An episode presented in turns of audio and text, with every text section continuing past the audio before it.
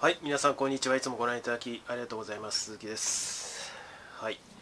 えー、まあ今日は祝日でちょっと週末気分なんですけども、まあ昨日の振り返りを改めてしたいなというように思いました。まあ結構大きなローテーションだったっていう僕は認識なんですけど、まあ大変でしたよね。で、自己紹介に関しては概要欄貼っておりますので、どうぞそちらをご参照ください。で、その前にですね、まあ、鼻声なんですけど見事に花粉症でございまして。一応そのまあ天気はいい明るくて暖かくてそれはすごく助かってるんですけどでまあ布団を干さないと衛生的じゃないから干すわけですけど一応花粉をたた叩いてはたくわけですけどやっぱり取りきれないのかおかしいですね。もともとそんなに鼻が強いタイプではないんですけどだからそういうわけでお聞き苦しいですがと思い思われますがしばらくはご容赦ください。でえー、まあ個人的なところはで言うと申し上げると今回のローテーションはそれなりにうまく適用できたかなというふうに思っています。でもちろんそれはまあ主に2月の上旬ぐらいから想定はしていましたしで先週も S q で相当警戒しながらポジションを取っていたのでまああのローテーション境にしてすごい利益が出た出ないっていうことはなかったわけなんですけどまあほぼ動いてないかな、えー、ですがまあこの後の展開を考えるとまあ基本的にはあ気楽にか、まあ、気楽っていうかまあ追い風に乗れるかなっていういうようには思っています。まあ、損をしなかったローテーションのところでっていうところは個人的にはまあ一つ成長できたかなというふうに思っていますね。で改めて、えー、大体2月の頭から今にかけてのその全体の流れそのリスクファクターってどういうものがあったのかな今後どういうことに気にしなくてはいけないのかなっていうのを僕なりに整理をしたいと思ったわけなんですけど。まず1月下旬でちょっとおかしくなってバイデン政権バイデンが就任後。であの頃からクリーンエナジーの相場はその重くなり始めましたよね。で徐々にまあ停滞していって下げてっていうことが2月の上旬から今にかけてもずっとあってでさらにとどめを刺されたのが昨日っていう感じだったと思うんですよ。で、えー、2月の上旬は、まあ、ハイテク株やペニーやあの、まあウォールウォール・ストリート・ベーツ関連レディット関連の銘柄が吹き上げてっていうのはありましたけどね。で小型株が終わった印象があったのが先週でしたけどそれも先々週の時点でまあ2月ちょっと話が前後して申し訳ないんですけど2月の上頭にすごい相場が良かったじゃないですか。で1回そこで利確してでまあ次どこに向かうんだろうなっていうのはちょっと模索しながらやっていた方多いと思うんですよね。で僕は中型株と、えー、ペニーだけ残して中型株を中核にしてあまり動かないなっていう1週間を先々週かな？あ先々週から先週にかけてまあちょっとちょ自分なり工夫しながらやってたわけですよね。まあそれこそあのゲームとか決済関連の銘柄とかその辺ですね。で先週に関してはまあ第3金曜日 S q ですからちょっと警戒しなきゃあかんなと。でおそらく小型株が一度終わるんじゃないかなというふうに思ってたんですよ。で案の定クリーンエナジーもそうだし 3D プリンターもそうだしあと暗号通貨もちょっと食らってましたよね。でまあ昨日の月曜もだいぶ売られた。まあこれは暗号通貨自体が売られてたっていうのがありますけど。でまあだいぶ警戒しながら触ってたのでそのセクターとかサイズ時価総額のサイズっていうマーケットキャップっていうところもバラッバラで細かく持ってたんですよ。全部本当に細切りにして細切れみたいな状態にして。で要はその相場全体が下げたらどうしようもないけども株式市場全体が。でもどこかに移動したらどこからが抜けてどこかが上がるっていう、まあ、要はリスク分散を極限までしてたっていう株式市場内で。という状況だったんですよね。でまあできればカバー持ってきたかったなというふうに思いますけどただあの銅に関してはカパはあの僕が見てる ETF は、まあ、結局それ買えないってことが あの直近で分かったんですけどだから4日前ぐらいにブレイクしただけでそれまではある意味レンジ相場だったんですよね。だから乗れなかったけどそんなに損してるわけではないのかなっていう機械損失をしたわけではないのかなというふうに思いつつまあ以降もちょっと買っていこうかなというふうに思ってるわけなんですがまあそんなことを考えていた先先先先週でしたね。でまああのでも月まあ週金金先週の金曜に、まあ、反発したじゃないですか。でそれこそプラグパワーなんかは、まあ、11%ぐらい上げてたからあこれはちょっとそのクリーンエナジーっていうテーマっていうよりはその中でもファンダメンタルズが強いものはまあ変われるのかなっていうふうに思ったわけなんですけどでその後蓋を開けてみたら月曜ね。S q 終わった後でこのローテーションですよ。まあ分からないものですね。で僕も昨日の時点では結構ギョッとしました寄りの前では。昨日の映像でもお昼にあのー、金利がすごい上がってきて、まあ、もちろんそれ期待インフレ率主導ですけどえー、同時に、えー、インデックスが軒並み下げている。ラッセル2000の先物も含めて下げてる。全面安なわけですよ。でこれどうしたものかなと。で始まってみてうんプレの時点ではやっぱり下げてたんですよね。特に暗号通貨。で暗号通貨に関してはマーケットがプレ終わった後で取引マーケットがオープンした後でも、え、1回下げてでだいぶ上げたけど結局また下げてプレと同じぐらいの水準まで下がっちゃった。で当然ながらクリーンエナジーも下げた。でもいわゆるリア充銘柄資源エネルギーこの辺に、まあ、ヒートマップ見ればすぐ分かりますけどお金が集まってたわけですよね。で僕は手元に細切れにしていた大中小。大はそんなないですけどでまあアップルしかないぐらい。でナスダックス100でもある。まあ下げてるわけですよね。アップルはそんな下げなかったけども結局手放しました。で、えー、ペニーはそのまま残しといてこれはまあ僕にとっては本全体に1割ぐらいしかなくてえー、下げてもたかが知れてるし全体の影響は軽微なので、まあ、ほったらかしです。で、えー、モテ中型株で細毛にしているもの。でこれをほぼ今言った3つのセクターに全部移動して結果的にまあプラマイゼロぐらいだったわけですよね。でそれでもとその昨日の相場じゃあ昨日の相場に話をフォーカスすると、まあ、プレでだいぶ下げてたわけじゃないですか。で始まってからよりではだいぶ上げたんですよね。あ始まる前ではマイナスその先物と同じ水準ぐらいのインデックスでナスダック100なんか1点。マイナス1.3%ぐらいだったと思います。でその後0点マイナス 0.7%6% ぐらいが上がったんですよね。でロンドン市場が終わる頃にはマイナス1.34%ぐらいまでまた戻ったのかな？下げ幅としては。ででも持ってる銘柄もその時点でロンドン市場のが引ける午前1時半ぐらいの時点で入れ替えてたんですよ。でインデックスは下げてるけど手元のポートフォリオ全然下げないっていう状況だったから一安心してたんですけども朝起きてみたらマイナス ナスダック100なんかマイナス1.6%だったのがマイナス2.6%ぐらいになってるわけですよ。まあ僕は持ってないのであのほぼ影響を受けてないわけですけどただ残してるやつの中には半導体なんかもまあ強いリンクがある銘柄ありますから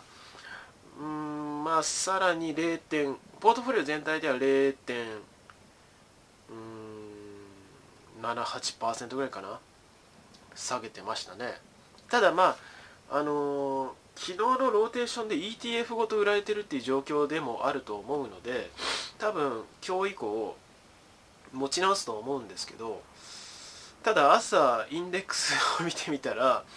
やっぱり2点ナスダック100が2.6とか落ちてるとそれギョッとするわけですよね。さすがに。うんまあ昨日はそういうわけで、まあ、午前4時ぐらいまで起きてたかな。あまあ個人的にはそれに見合った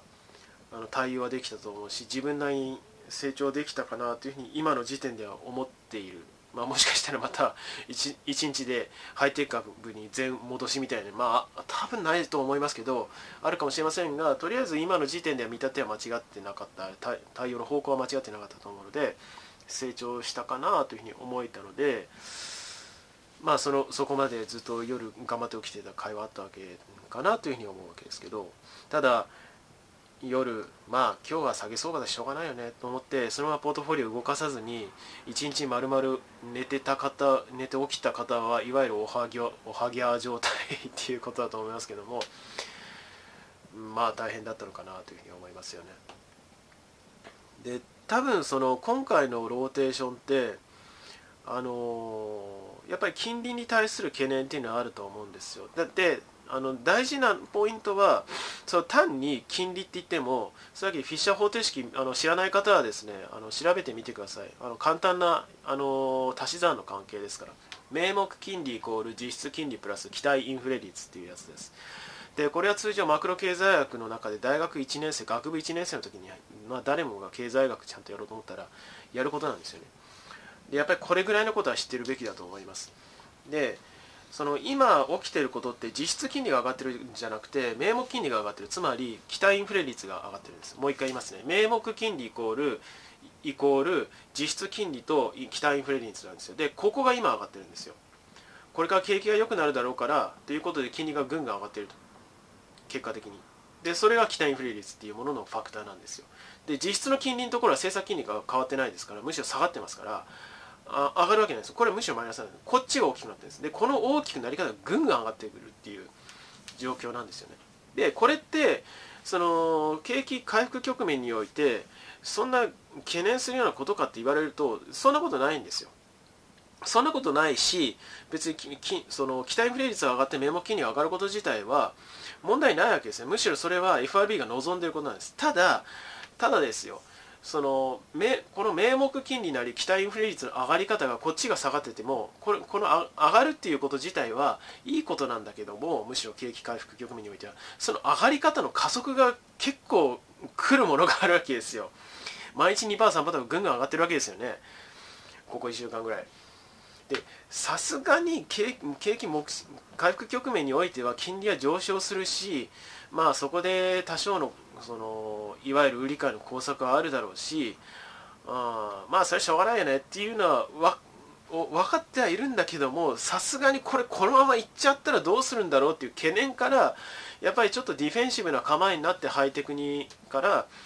あレガシー産業へのあその資源とかエネルギーを持っている銘柄へのローテーションが起きたのかなっていうふうには僕は見ています。でそこにカンパによるショックからあ、まあ、実体経済の持ち直しあるいはフルエンプロイメント FRB の見通しに水を差した形、まあ、僕は火に油を注ぐっていう言い方をしましたけども結構打撃でかいと思いますよ。おの懸念もあればさらに、えーまあ、クリーンエネルギーエナギーのところが、まあ、冒頭で申し上げた通り失望されていると僕は思うんですよ。そのこれってその技術がとかイノベーションとかそのカーボンニュートラルとかそういう話じゃなくてそもそもあの、えーと、再生可能エネルギーっていうものってそのエネルギーの安定供給っていうところで大幅に目劣りするんですよね。化石燃料とか原子力水力と比べても。もう根本的な性質なんですよ。でそこで要はそのそこにから目をそらした状態でクリーンエネジー何でも最高だよねっていう状況で期待ばっかり先行した結果に加えてね。でさらに寒波によるショックってで実体経済の方がやられてしまった生産活動の方が。でバイデン政権としてもそのこうなってくるとその再生可能エネルギーの推進というところに優先順位を置けなくなるわけですよ実体経済の持ち直した雇用を回復したりとかそもそも半導体産業、まあ、これサプライチェーンのところで対応しましたけどもじゃあ生産活動をちゃんとできるようにするっていうところにお金割かなきゃいけないわけですよ。っていうところで失望とその政権に対側の対応構えと両方相まってあここんなところにお金入れてちゃあかんよなっていうことを個人機関問わずうんまあいわゆる見切りをつけたっていうことだったと思うんですよね。でそれはその産業なり各銘柄の技術が優れてる劣ってるとかそういうことじゃなくてもう実体経済がその成長戦略として必要なことっていうふうに判断した結果だと僕は踏んでるわけなんですよね。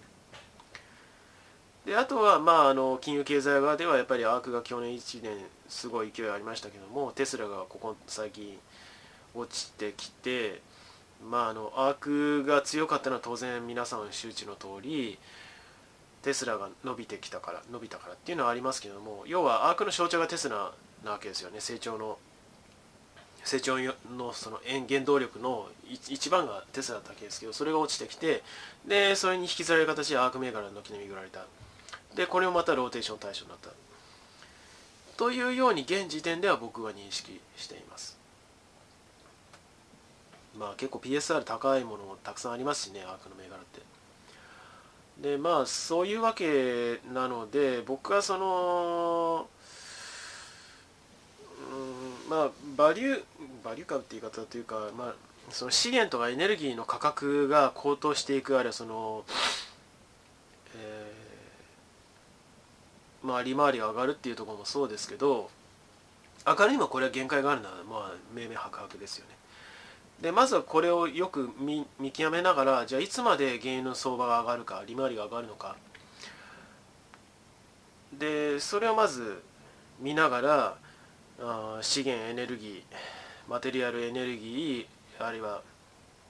まあ、実体経済側の